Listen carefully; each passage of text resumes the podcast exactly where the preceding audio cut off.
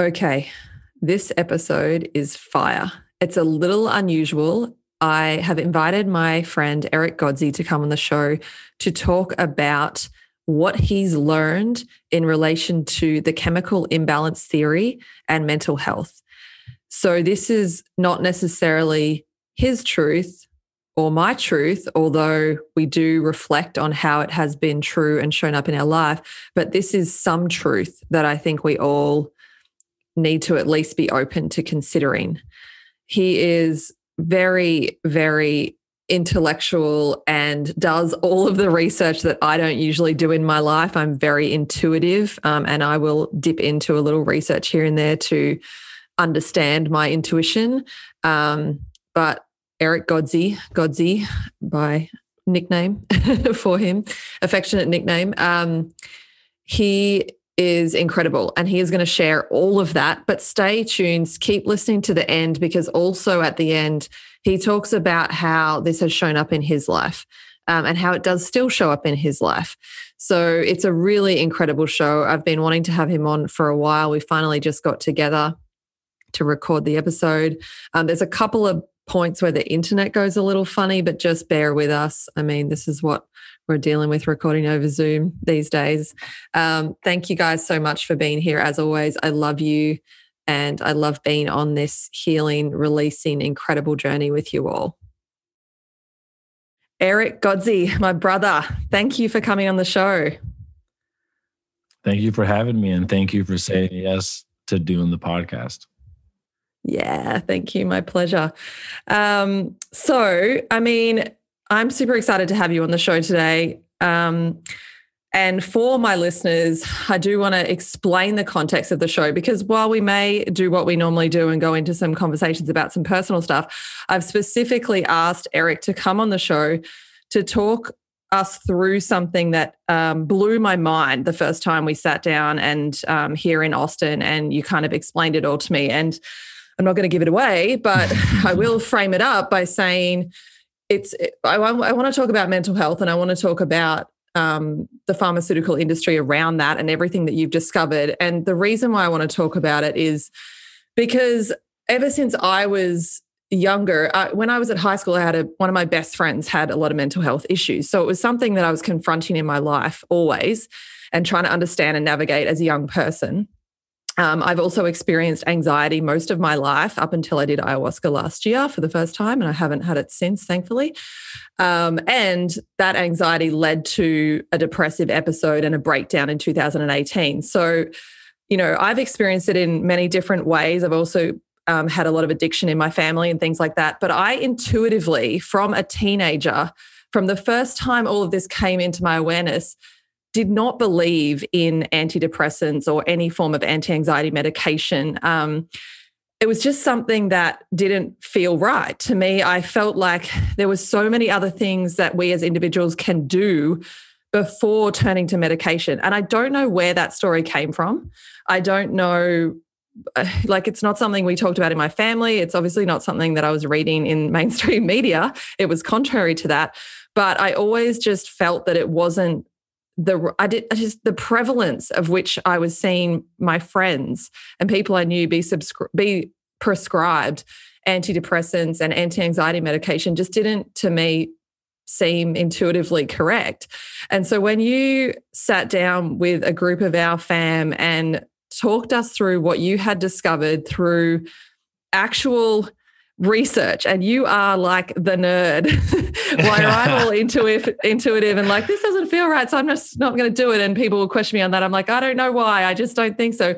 Like you have the answers and you dove in and i'm super curious for you to take us through that today um, yeah. but i would love before we even do that for you to just tell us a little bit about you and what you're all about right now and what you're working on. Um, but I, as you can tell, everybody, I'm very excited about this topic because it's quite mind blowing. yeah, thank you. Thank you. So, to give some background, uh, when I was a child, um, my mom had severe depression. And I remember being very young and feeling like this human that I love the most in the world who, when she is like, when there's light behind her eyes, uh, she sees me as like the most beautiful thing that's ever existed. And, and I had that beautiful relationship with my mom. And there would be weekends where she would just stay in her room all weekend. There would be evenings where she would just cry at the dining room table and wouldn't cook. And I just didn't understand what was going on. And it created an interest in psychology very early in me. And then I went to school or I went to college for cognitive psychology and I got a degree. And when I was in college, I got super into psychedelics. I got super into philosophy. Um, and I really got interested in like, I knew that psychology was my calling. And for every day, for like 10 years, I would read and write about philosophy or psychology. Like I was constantly learning about it. And then um, I got hired as the research writer for Aubrey Marcus's book that is currently under construction, and it's all about mental health. And I started doing like the type of research I would have done if I got a PhD in clinical psychology, which was my first dream. But then I read a book called Sapiens that really gave me an understanding that if I got a PhD, I would basically I would basically be a cog in a machine that would be dependent on funding from the government or from large corporations, and that the only studies I would be able to do would fund it. And I realized I would be much more free if I learned how to run a company and then I'd do my own research that was funded by the revenue of my company. So that became the new dream. and my apprenticeship was essentially to work for Aubrey. And once I got hired to be the research writer for this book, I realized, oh my God, this is, I get to do my PhD now.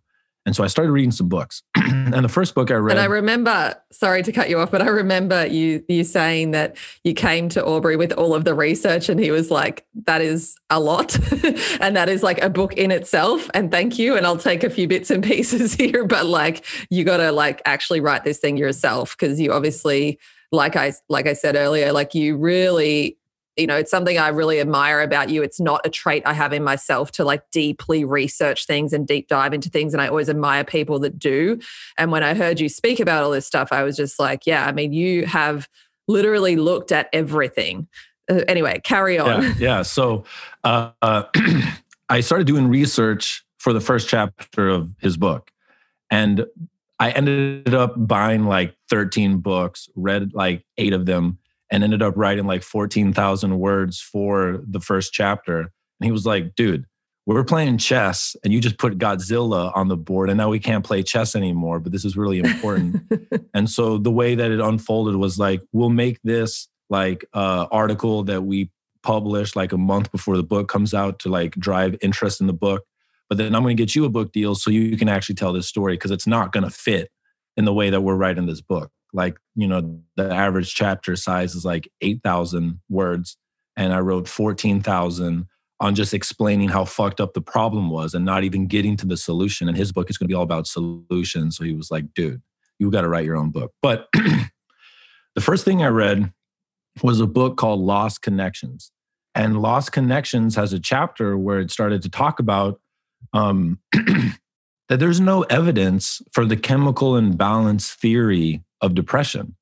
And I have I have been studying psychology for a decade and I had never read or heard that there was even contention about depression not being the result of a chemical imbalance theory. And so I was like, whoa, what is going on here? And so then I read the primary book that they referenced in that book, which is called The Emperor's New Drug, which is written by a Harvard psychologist named Irving Kirsch. and Irving Kirsch essentially uh, is an expert on the placebo effect. And he did some studies where he properly weighed the placebo effect in conjunction with the effectiveness of antidepressants. and it's a two or three hour hole that I could go into to explain the specifics of the studies. But essentially, what he found was with the type of experimental design that pharmaceutical companies do, the average improvement on depression, which is measured by something called the Hamilton scale, which is a 51 point scale. and I apologize for always having to clear my throat. I don't know what's going on. But um, well, you're recovering from being unwell. True. So we forgive you. Thank you. we had to reschedule a few times because yeah. Eric was not well last week. So I'm glad you're feeling better now. Thank you. Um, what he found was the average improvement on depression on the 51 point scale uh, of antidepressants was 1.8. And to put that into context, if you get eight hours of sleep every night for a week, your score on the Hamilton scale improves four points. If you begin to garden every day for a month, your improvement on the Hamilton scale goes up five points. And what was super interesting is that he found if you look at any study that has used any type of psychiatric med on improving depression, so that means amphetamines, barbiturates, antipsychotic, anti anxiety, and even SSREs, which do the chemical opposite of SSRIs, you find a 1.8 improvement on the Hamilton scale for all of those. They all have the exact same improvement.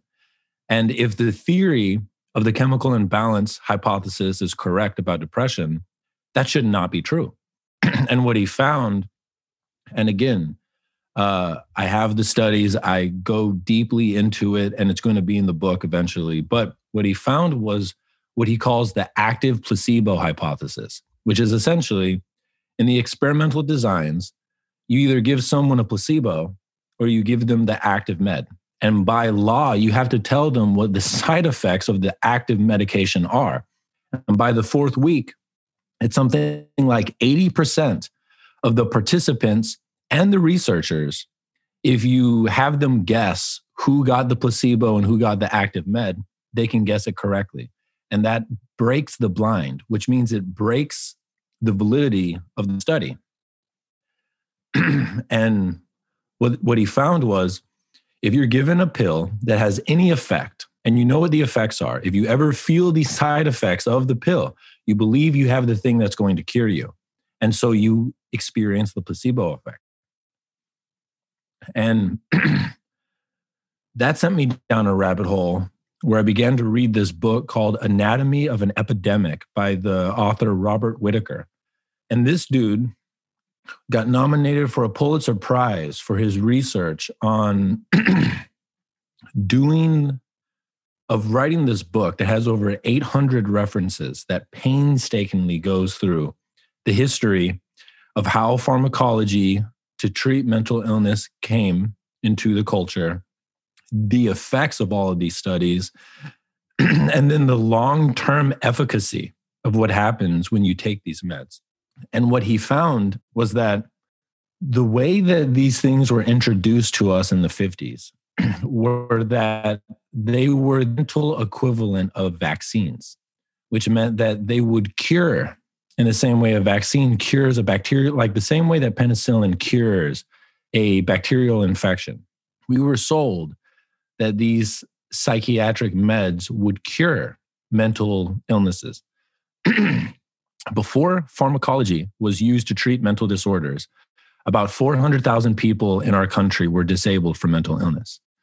As of three years ago, the census has found that there's 12 million people disabled by mental illness. It's not working. Yeah, it's definitely not working. And not only is it not working, but he painstakingly in that book goes through the long term efficacy studies of these drugs. And what he's found is that if you take any of these things long term, they actually create a chemical dependence in the brain that makes you more susceptible to the symptoms that you sought to have relieved. And most of the people who begin taking them then take other drugs to manage the side effects of the primary drugs. And this got me like, this exposed the lie that we've been lied to. And then I started to look at the DSM, and the DSM is the Bible that psychiatry uses to even diagnose mental illnesses. And the so there's been five versions of the DSM. And the first two versions of the DSM, the way that it was like presented to the public is that mental disorders are the byproduct of like tensions in the psyche. It wasn't the belief that they were mental diseases. but in 1980, the American Psychiatric Association was uh, like going out of business for some cultural reasons. And so the APA is a company and they got together and they changed some laws because they didn't want to go out of business. And one of the laws that they changed was the APA allowed the pharmaceutical companies to begin to pay the, the APA to host symposiums. And the APA promised the pharmaceutical companies, you get the final say on whatever the psychiatrists say in these lectures. And the APA was able to pay the psychiatrists to give these lectures. Or the APA allowed the pharmaceuticals to the pharmaceutical companies to pay these psychiatrists. and then um, it got to the point where in the early 2000s, a medical journal tried to find a single expert on depression to write an article who had not been paid by the pharmaceutical companies, and they couldn't find one. Like it got to the point where all the top psychiatrists in the country who were talking about depression were being paid tens to hundreds of thousands of dollars by the pharmaceutical companies. And many of these researchers weren't reporting to the universities how much they were being paid by the pharmaceutical companies. And a lot of these psychiatrists write the psychiatric textbooks that teaches the next generation of psychiatrists about how to conduct what it is that they do. And it was in 1988 that Prozac first came out. And because this law had been changed in the APA, and essentially the APA got bought and many of the top psychiatrists got bought by pharmaceutical companies. The year before Prozac came out, the APA issued 4 million flyers to go to all the major like psychi- like uh, psychiatrists in the country to tell them how to treat depression. And the and the company that paid for these 4 million flyers was the company uh, Eli Lilly that created Prozac. And the flyer said essentially, if someone has depression, you use the DSM to diagnose whether or not they have it. And if they have it, you give them an antidepressant. And then Prozac became the most popular and the most sold antidepressive um, solution in history. Mm. And um,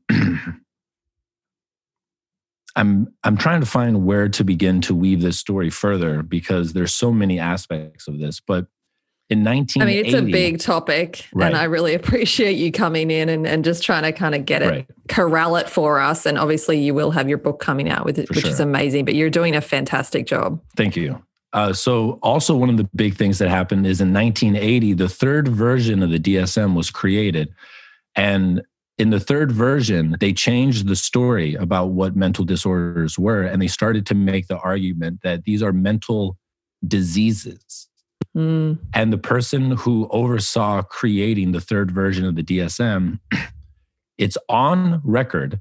I have the quotes and it's public knowledge. He admits there was not a single scientific study between the DSM 2 and the DSM 3 that discovered a biological pathway for any mental disorder. And that he said that it was a hypothesis, that the DSM 3 was based on a hypothesis that these are diseases but we hadn't yet discovered the biological basis for any of these disorders. And he also admits, and I have the quotes, that there is not a single biological test that you can take that determines with scientific validity that any of the mental disorders in the DSM are diseases. And a really interesting thing to understand is that if we discovered uh, the biological pathway of a mental disorder, it would be reclassified it would be taken out of the, the DSM and it would become a disease that internal medicine would treat. And the last time that that happened was when we discovered the biological pathway of syphilis. And when we discovered the biological pathway, it got reclassified from a disorder in the DSM to a disease that a doctor treats. And so the fundamental way that these things are diagnosed um, if we ever discover the biological pathway, it would be taken out of the book. So anything in the book, by definition, we have not discovered the biological pathway.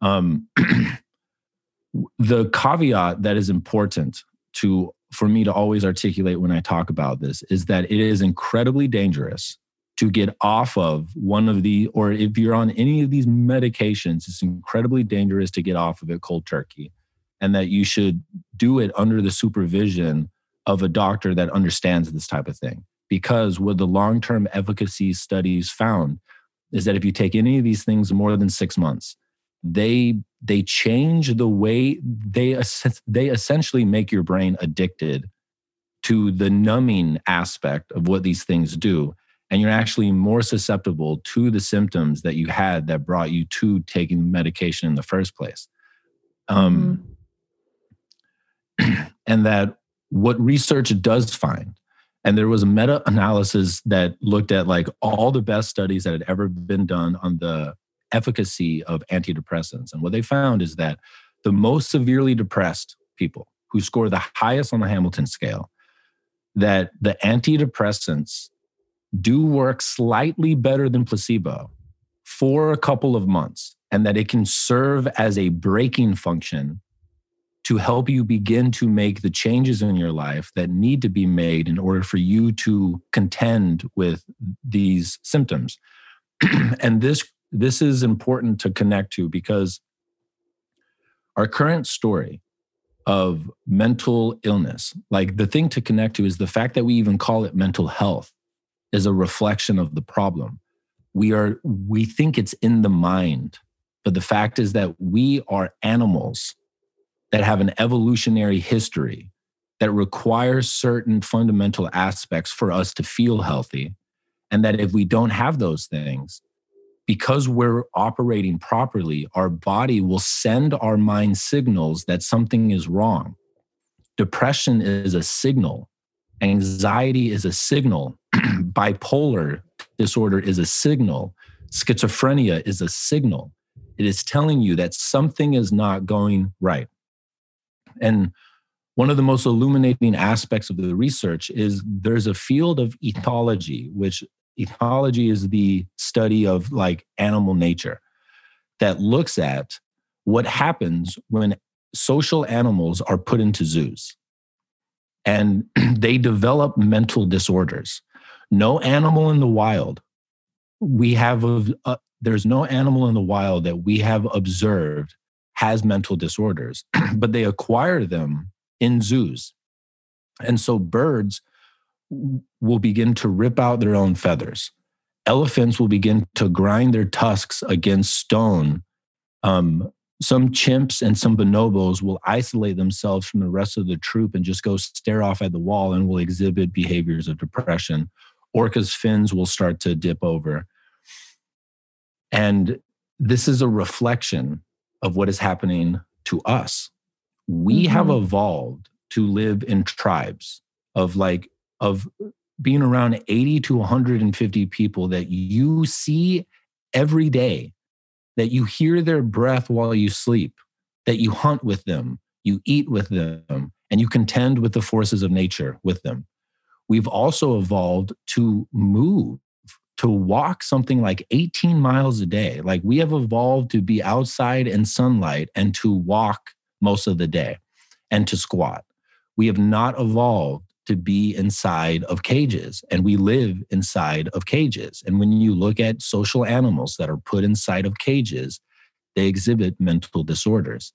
And mm-hmm. so our current mental health model implies a philosophy of being which states that if you feel anything other than comfort, that there is something wrong with you, as opposed to maybe you've been disconnected from your environment, from your biological needs, from your tribe, from the feeling of transcendence, and from stories that give you hope, and that you are properly functioning if you experience depression or anxiety. Like one of the things that I try to explain to people is it is normal and a part of the human condition to experience what we call depression. It is a part of the human experience to experience what we call anxiety. It is even normal for some people to experience what we call schizophrenia. Like a really interesting thing to connect to is in indigenous cultures, the people that experience the symptoms that we call schizophrenia, they were the ones that became shamans that the culture would actually look for children that were extra sensitive, that would act weird, and then we'll put them through initiation rituals that would then make them some of the most prestigious characters in the tribe. But in our culture, if you exhibit the symptoms of schizophrenia against your will, you are taken to a mental hospital. And then against your will, you are given anti schizophrenic meds. in most states. I think the only one that this is not true for right now is Alaska because what happened in Alaska is there was a Harvard trained lawyer who wasn't sleeping and had a schizophrenic break, was taken to the hospital, was forced to take uh, antipsychotic meds, felt that it was making him sick. And then he eventually took um, the mental institution to court and had to get them to prove to the court that what they were doing by giving the antipsychotic meds actually improved the symptoms of schizophrenia. And they couldn't provide research that actually showed that it was effective. And so this lawyer overturned it in Alaska. But in most states we're at a point now where we can't even find people who haven't been medicated who have a history of schizophrenia to test new drugs like it's so pervasive that, um, and it, it operates against people's will.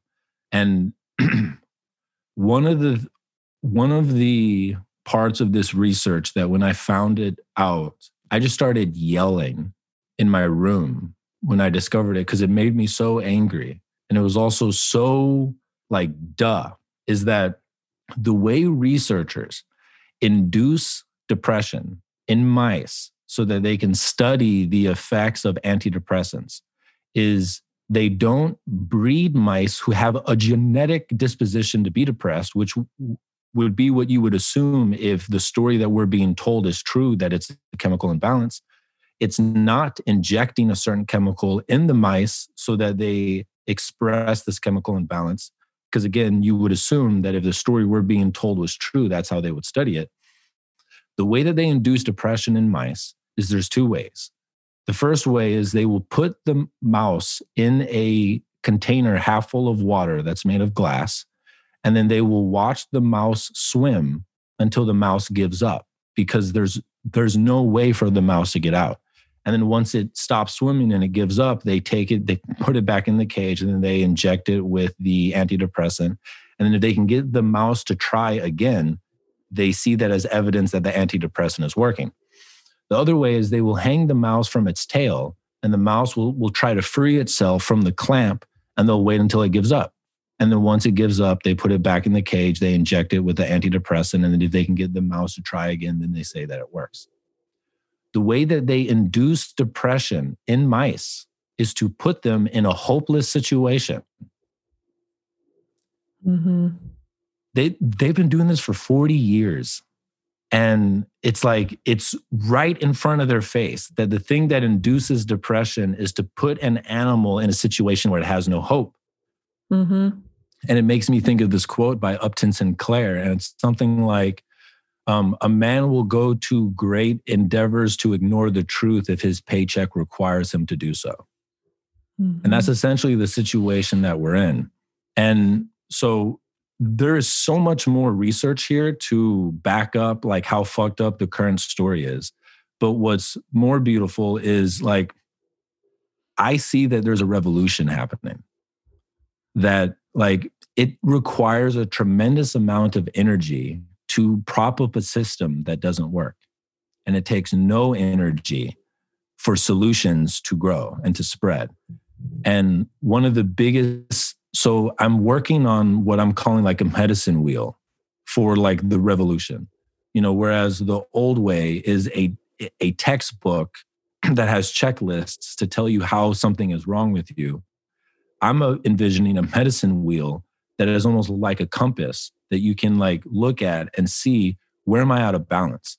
And the pillars on that medicine wheel are the south is your evolutionary biology like we are animals. And if you don't have the diet that you've evolved to have, if you don't move your body in the way that it evolved to be moved, if you don't get the biomarkers that you have evolved to require to feel healthy, which would be sunlight, clean water, like you are going to feel sick. And it's not because you're broken, it's because you're disconnected from your evolutionary requirements. So that's the South. The West is community we are social animals. We have not evolved to be a singular individual. We have evolved to operate inside of a tribe. And the number one uh, condition that we can measure that has the highest predictor for early death is loneliness. Loneliness is has a higher uh, comorbidity rate than if you're obese, than if you smoke 15 cigarettes a day, than if you're an alcoholic, or if you live in a place with high air pollution. and people are disconnected. And it's something like one in four people report not having a single close friend. Mm. That's killing us. And so, learning how to cultivate a community is the west part of the medicine wheel. The east is your stories. Like you are a magician and you are creating the story of your life. And a fundamental aspect of being resilient in this world is to learn how to tell beautiful stories. And so, like, that's where like cognitive behavioral therapy comes in. That's like goal setting and actually achieving the things that you seek to do. And that's the actual mental part of this. And then the north is transcendence. The research on psychedelics as it applies to depression that has been coming out in the last 10 years is some of the most remarkable research that has been done in mental health. A study actually just came out about three or four weeks ago that was um, funded by Tim Ferriss. And what they found was that psilocybin assisted psychotherapy is four times more effective at relieving symptoms of depression than our best current antidepressants.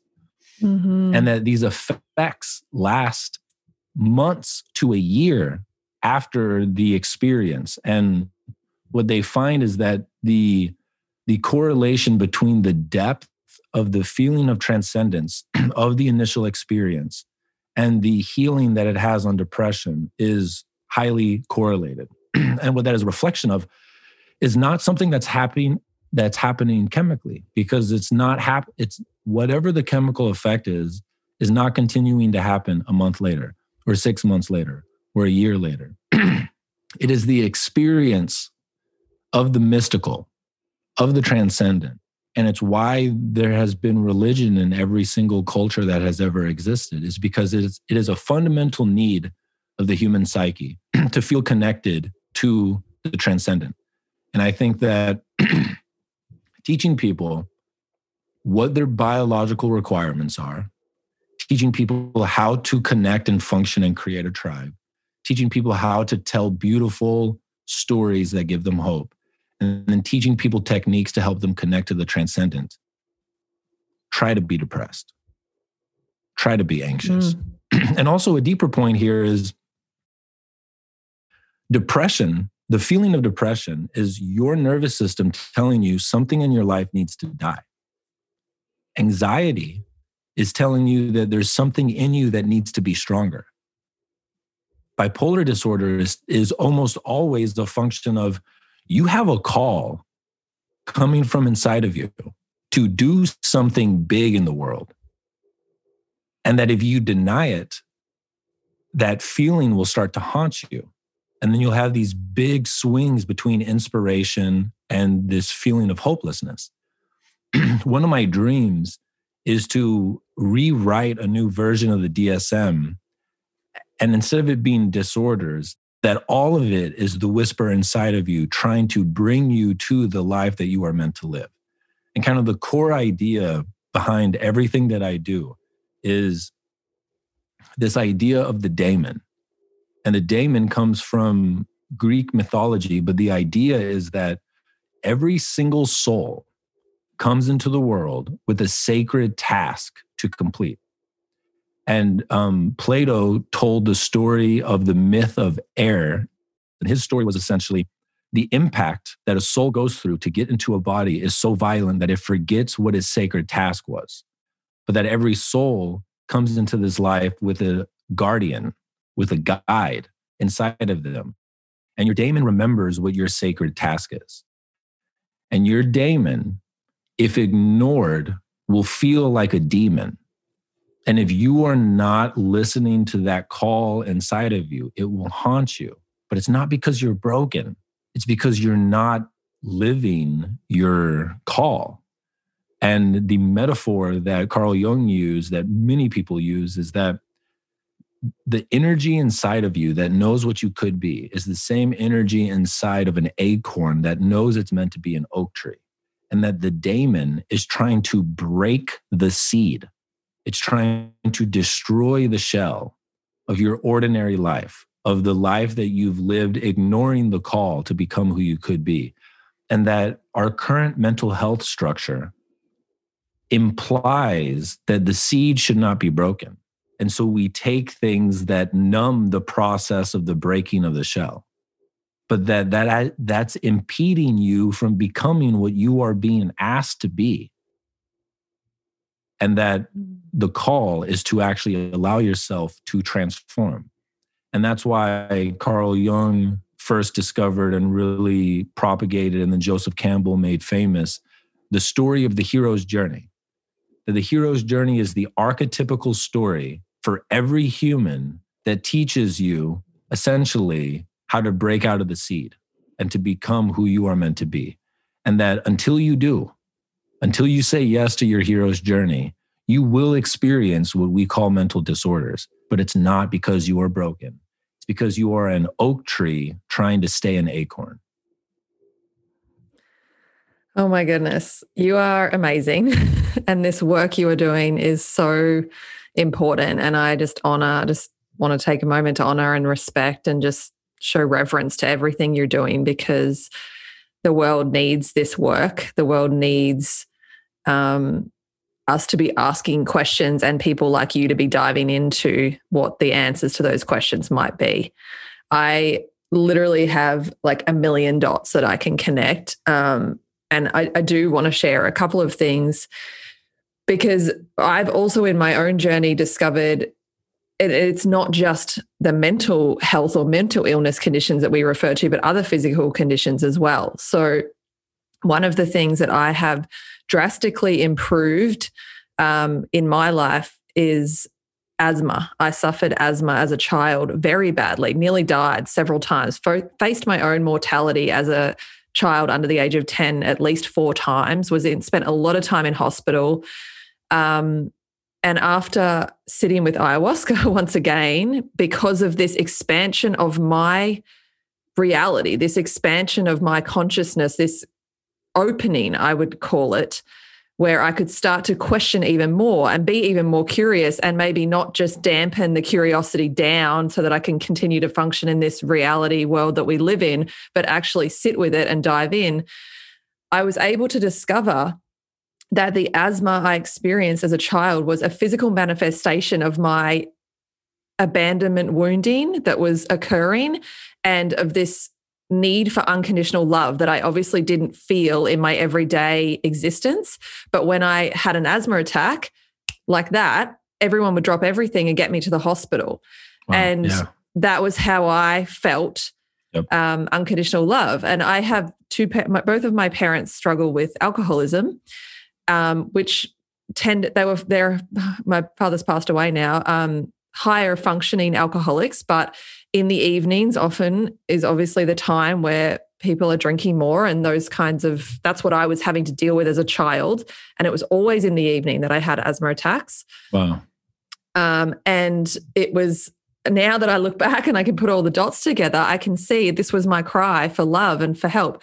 And when I got to the hospital, I always felt safe because when I was at the hospital, it was almost like as soon as I would arrive, my symptoms would calm. I would still be uh, very unwell and they would need to do a lot of treatment and all of that. But I could feel my, especially as I got older, I could understand my psyche. I had this, I never believed I would die. I had this, despite how much I heard everyone talking about how bad my asthma was and how much I nearly died and da da da. While I was going through every every asthma attack, I had this, I actually haven't even spoken, like articulated this so much in words as I am right now, but I would have this total knowing and trust that once I got to the hospital, everything would be okay. Yep. Because it always was. Because yep. actually, what was happening was I was crying out for unconditional love, and the asthma attack was giving me that love. Everyone dropped everything. I got to the hospital. And when I was at the hospital, I wasn't having to deal with anything other than my mum sitting by my bed loving me and making sure I was okay. I wasn't having to deal with parents arguing, their shadows coming out through their alcoholism and their dysfunctional relationship. I didn't have to deal with any of that because I was in a hospital Right. Um, usually just with my mum there. So being able to dive into all of that, which ayahuasca and psychedelics really helped me, what you were talking about, the transcendence and the opening of the mind, um, has led to a great deal of healing of my asthma symptoms. I went a whole year without any. I have experienced some. And I mean, honestly, I'm in a relationship again, which was a big leap for me to take after a whole bunch of other stuff that happened in my life. And I know at least with at least I have the awareness now that part of the symptoms that I have now are this fear of abandonment that I am healing and working on and my symptoms are nowhere near what they used to be and I'm in a much different place and I'm on my way to healing it completely from my life.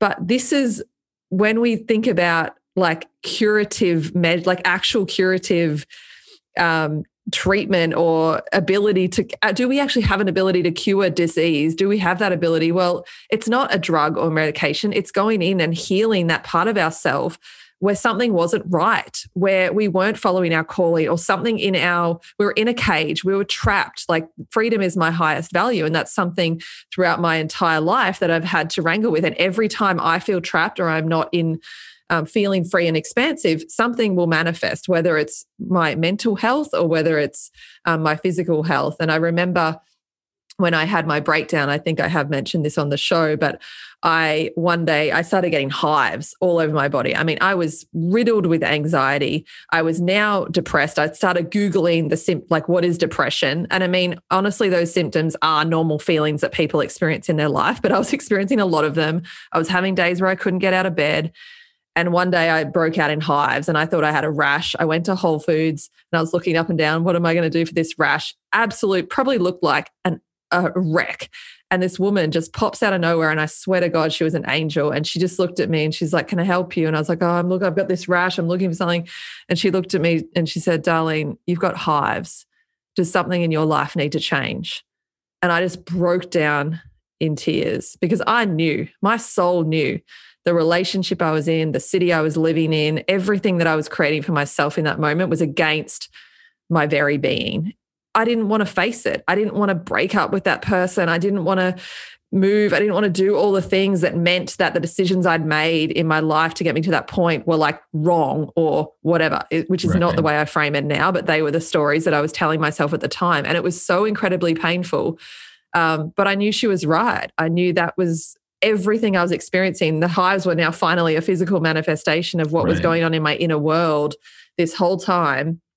Um, but yeah, so I'm just I'm super grateful for the work that you're doing in the world and, and the other people, some of those authors you mentioned, and we'll definitely include the books in the show notes and everything for people who are interested. But this is important work and important knowledge for people to have and questions for us to all ask when it comes to our health because this is pervasive through the entire medical western medical system right. as i as i have discovered myself um, I'm pregnant.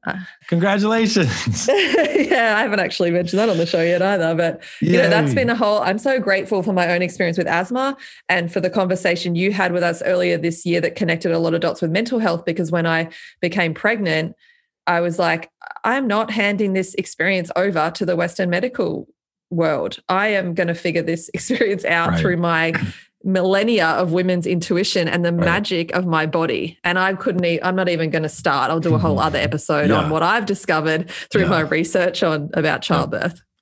So you, your story articulates a really important, amazing point, and it's that the first thing to articulate is that Western medicine is the greatest in history at dealing with acute physical trauma, like a broken bone.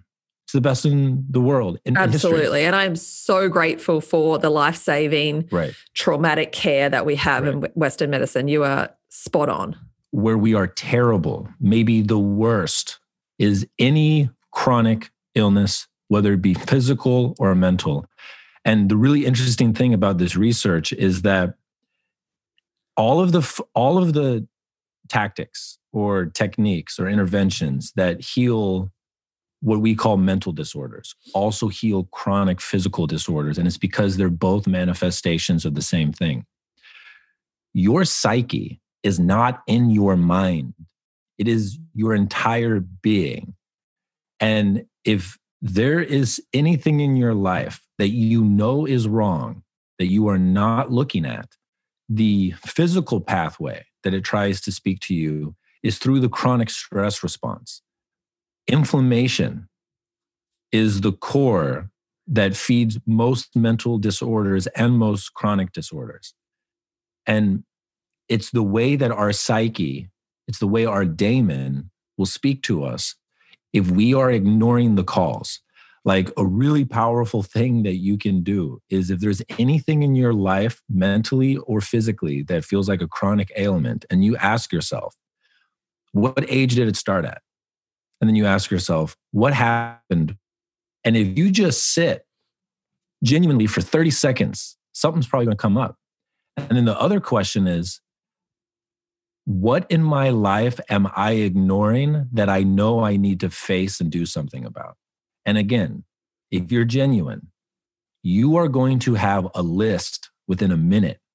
And all of those are things that your daemon is calling you to face that if you're not facing, it's haunting you through chronic illness or a mental disorder. And it's not quote unquote your fault, but it is your responsibility. And you have the power to heal these things by facing these things. And one of the things that you talked about, like in the same way that you have thousands of generations of intuitive knowledge alive in you about how to give birth, we all are the descendants of the most badass adaptive animals that have ever existed in the history of the earth. And their genius is inside of us as our intuition. And we like, again, the fact that we call it mental health and mental illness is a reflection that we are so disconnected from our bodies and our intuition is embodied. Our ancestral intelligence is embodied, it's in our body and it speaks to us through our intuition. and like the tragedy is that our current attempt to heal disorders is all in the masculine, no feminine. And it's like, it's the belief that we are machines and that, like a car, the way that you fix it is you replace a part. And it's why I feel called to, in this, in the book that I'm going to write, um, I want to like, so there's this idea in Jungian psychology that gods are the master stories of a culture. And in the same way that a God possesses you, if you believe a story, you act it out. And the way that you worship a story, the way that you worship a God is that you believe it. And if you believe it, you act it out. And the book is going to be called Twilight of a Titan. And I'm going to tell the story of the old model being Kronos. And Kronos was the king Titan who, because he didn't want to give up his power, he would eat his children and the child that eventually avoided being eaten and went off in a cave and grew up and then overthrew him was Zeus. I want to retell that story. And instead of it being a man, I want it to be a woman. And I'm going to call her Hermea. And that Hermea is going to be the story of the revolution. And that it is feminine because what's going to heal us is learning how to connect to our intuition, to our body intelligence that is millions of years old, that is alive in us right now. And we don't have a cultural schooling education system that teaches people how to listen to their intuition. And so, a big part of the revolution is like teaching people how do you listen to your intuition? Like, a couple of things to connect to is you don't get to choose who you admire. Like, if you, if you really connect to that for a moment, there is something inside of you that is beyond your conscious choice that seizes either a character in a movie or a person in the world that is doing something that inspires you. That's one of the ways that your intuition talks to you. A huge part of the revolution is teaching people how to listen to their dreams. If you understand how to listen to your dreams, your dreams will let you know what the fuck you're doing wrong every night. And when you connect to what a dream is, there is a part of you that effortlessly creates worlds that are indistinguishable from your waking reality. It tricks you every night because its ability to create a world is so powerful that you just step into it effortlessly and you're like, yeah. And that this thing that dreams for you can teach you things you don't know.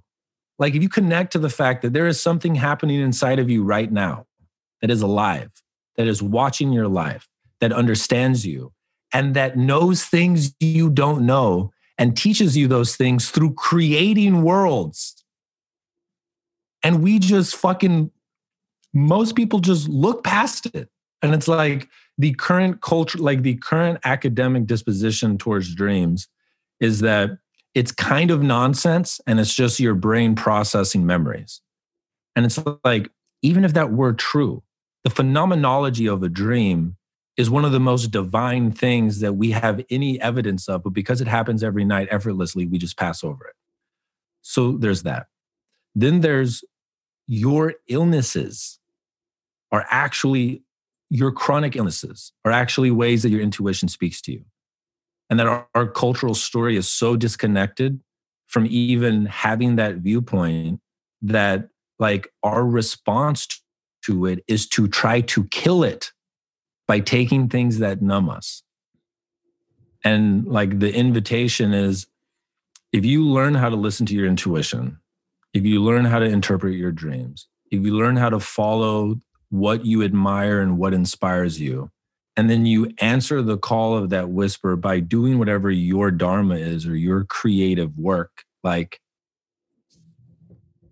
I believe that it makes you almost invincible too. It's not that you won't experience what we call mental disorders or chronic illnesses, but that you'll know how to respond to it in a way where it will go away until you get off course again like the thing to connect to is you're doing a dance. Your life is this dance. And whenever you get too off rhythm, the way that your body intelligence speaks to you is through these symptoms, but it's to bring you back into rhythm. And instead of numbing the message and continuing to go further and further out of rhythm, whenever you experience something like depression, it's episodic. It's it's for a short time because you will respond to it in a way where it brings you back into rhythm and then you don't have the symptom anymore. And it changes the philosophy of what it means to be a human. You are not meant to not feel these things you are meant to feel these things when you are off balance. And that if you learn how to respond to them they bring you back to balance. They're actually your allies. There's a great quote that i will eventually learn by heart but the core of it is every misfortune and bad thing that has happened to you has been designed you for you to bring you back to who you are. That thing that creates these experiences loves you so much, and that this is the only thing that it knows how to do to bring you back to who you are. All of these are for you. Oh, I feel that so much and it can be difficult when we're going through something to keep the faith but if we can it's like a knowing that this is all happening for me and this is going to bring me back on course which brings me to a good segue i think i would love to if you're down i would love to understand where you're at in this moment on your journey because as you just so eloquently wrapped up, because we know this stuff doesn't preclude us from having to experience it. I think what happens is we can come back to center faster. So how right. does this or is this or any of it showing up for you and and talk us through like where you're at with that. Yeah. So this is actually a beautiful example of um for the last couple of months, I've been in a tumultuous relationship uh, that I can feel is not serving me. And that uh, some truth came out about two and a half weeks ago that really put the nail in the coffin of the idea that I'm going to have a romantic relationship with this person. And literally the next day, I got sick for two weeks. And um, I had a couple of days where I genuinely felt depressed, where I just didn't want to do anything. but because of the research that I've done and because of the belief that I have, I've I embraced it as this is a symbolic moment where I am dying to be reborn as a new person who no longer has the same story about this relationship. And like the newsletter that I wrote on Friday, like was me simply admitting that I felt depressed and that I was sick and that I was feeling it fully. Here's here's the really deep one of the most important things that I've learned that is one of the things that's most misunderstood that if understood would help people the most and it's that the way through any challenge is to feel it fully. And most of us and it's embedded in our cultural story it's that if you feel anything that you don't want to feel you shouldn't be feeling it. And you should do something or take something that will reduce feeling it. But it seems to be that the way that the psyche works is that in order to heal something you have to feel it fully and that the, one of the insights is there is a part of your psyche that is just the witness that has not ever been sad, has not ever been angry, but has witnessed your anger, has never been wounded, but has witnessed your traumas. That part is invincible and it is able to perceive anything. And that is the thing that if you learn how to connect to, has the potential to liberate you but to be liberated, you're going to have to go through every feeling that you've ever incurred that you've never felt. And so for me, like, if you can find what your art is, that is your vehicle to feel your shit fully. And so for me, it's writing. And so when I found out this news about my ex partner, I was numb for about three days. I could feel that I was numb. I, and I could feel that the numbing was to protect me from the bigness of the feeling. But by the act of writing, which is my craft, I it broke through the numbness and I wept as I wrote for like an hour. And the thing is, is I deleted almost everything that I wrote, but the act of writing allowed for the purging. And I had a fucking mountain of snot rags next to my computer, but I could feel like, oh, I have just felt this fully.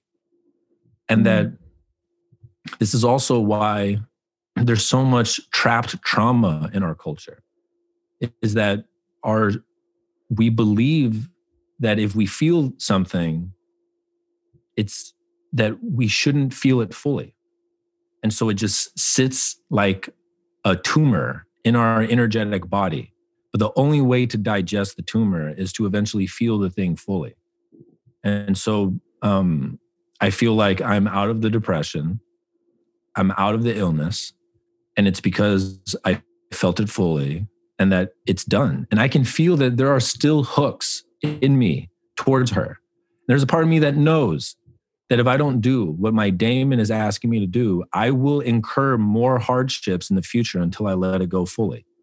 And so I have some tests ahead of me for the next like six weeks at least.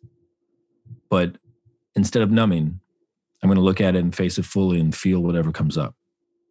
Mm. Well, thank you so much for so vulnerably sharing that. And I think what comes to me as well is honoring our own process and that also it's not a matter of I'm going to sit down right this moment and feel it all and then be done with it. It's not that simple either. And sometimes that um, cycle happens a number of times, you right. know, and maybe the first time is the most painful and the second time it's a bit less, or sometimes it happens three times and the fourth time's the one where it's really, really painful. Yeah. I had an experience just this year about three or four months ago where my ex-husband who I split up with three years ago and I, and I left and, and I was the one that wanted to end that relationship. Um, but th- there's still grief with that. He finally let me go and I could feel the energetic cord was actually cut. Whoa. And a whole new wave and layer of grief came up.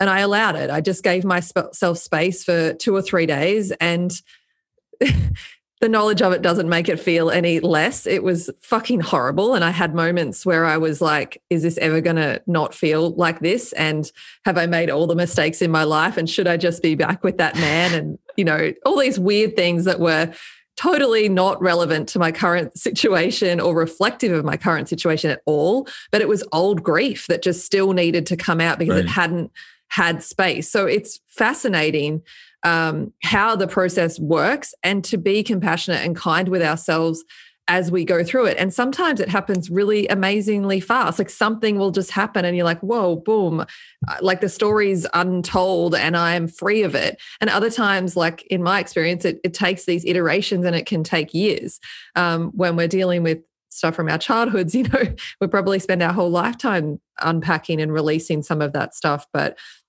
um, I just love what you shared and your process. And I really appreciate you for sharing it and being so vulnerable. Um, and I think it's just testament to the more curious our minds can be and the more open we can be to all of this stuff and to gather our tools that we can move through these things with more grace. It, and, right. and that sounds like a strange word because sometimes it doesn't feel very graceful with the pile of snot rags, but actually it is graceful it does, that yes we are holding ourselves through the pain and we are allowing and we are not just numbing, which I also think was interesting. You said you were numb for three days. And I think to realize that our, our own system also has an ability to numb us to some degree. And maybe 100%. that's all the numbing we need. Like it, we have an ability to shut some things down so that we can keep functioning for a few days or weeks or sometimes years while the underlying system 100%. gets used to this new knowledge and this new thing. We don't necessarily need to turn to other drugs and substances um, to do it. And that that kind of uh, what would you call it? Like the biological intuitive response is reasonable and justified and useful. One hundred percent. And if we allow it, yeah. So Sorry, go. Um, I would recommend anyone who's interested in understanding trauma to check out my podcast, What is Trauma? But one of the things I learned writing that article is one of our evolutionary drives that is instilled in us from thousands of generations of being animals is to disassociate when the pain is too high. And that our psyche has an intuitive knowing that sometimes the best response is to numb until the ego has enough resources to process whatever the wound is. And this is also why, like, if you do have addictions or you are taking some of these medications or these drugs, you're not wrong. But you are going, if you're ever going to heal, you're going to have to feel whatever it is fully eventually. And the invitation is to do the things that will build up the resiliency of the ego so that the ego can experience it. And that could be like changing your diet. It could also be find two or three people in your life that you can cultivate a true, genuine relationship with where they can hold space for you. Maybe it's to do something like ayahuasca or mushrooms where you make a connection with the transcendent and you learn that you are so much more capable than you have been taught by culture but that whatever it is, there's an intuitive knowing in your psyche about what you're able to hold. And whatever comes up, it's because your psyche believes that you're capable and able to hold it. Hmm. Amazing. Thank you for articulating once again so eloquently what I try to say.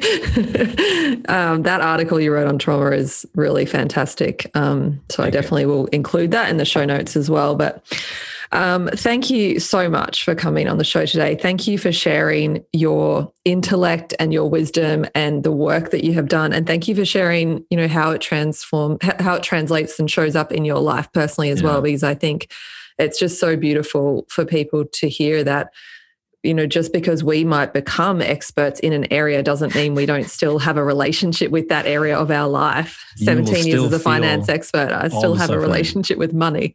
Yeah, yeah exactly. Um, and it tends to be that we become experts in exactly the wounding that we've had, that we've had to become experts in to get through it.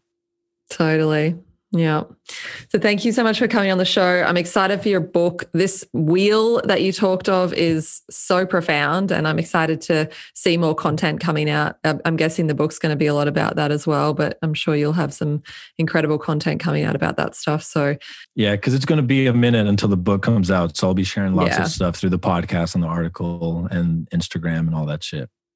Yeah, and do sign up for Godsey's newsletter. It's one of my one of the few that I read every single week. So love you. love your thoughts. And I know there's going to be a lot of people excited for this episode. So thank you so much for your time today, brother. Thanks for coming on. You are a king. Thank you so much. I was just about to say thank you, Queen, for having me on. You're crushing it. And it's really awesome to see your transformation through the last two years of knowing you. Thank you.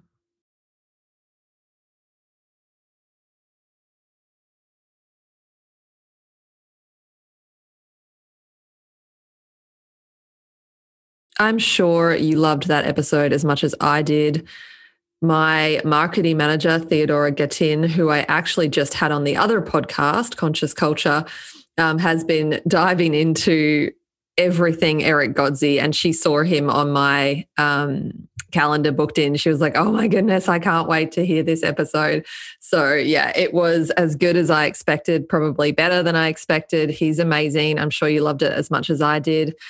As I mentioned briefly there, the other podcast I have is Conscious Culture. If you do enjoy my conversations, these kind of transparent, open, vulnerable, expansive conversations I'm having with people here, jump on over to Conscious Culture where we do the same thing from a company culture, work, career perspective. Um, I interview and talk with leaders and just incredible people on their thoughts about the evolution of culture and how consciousness is coming into our professional lives. And it's really just some fantastic conversations with thought leaders.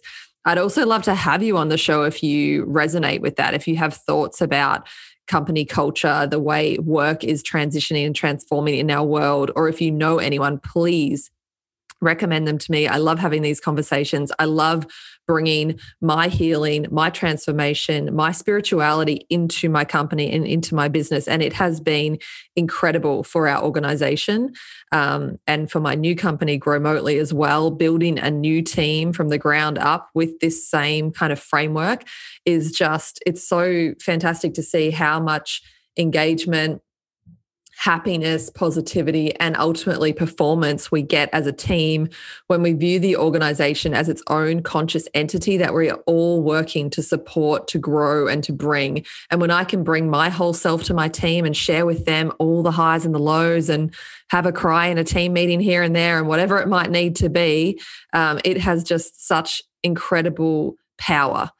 So hop on over, check Conscious Culture. If you like it, give us a five star review on that. If you like this podcast, share it, give me a five star review. That would be amazing. That helps spread the word and helps get this podcast to continue to be out there helping and healing so many. Thank you, loves.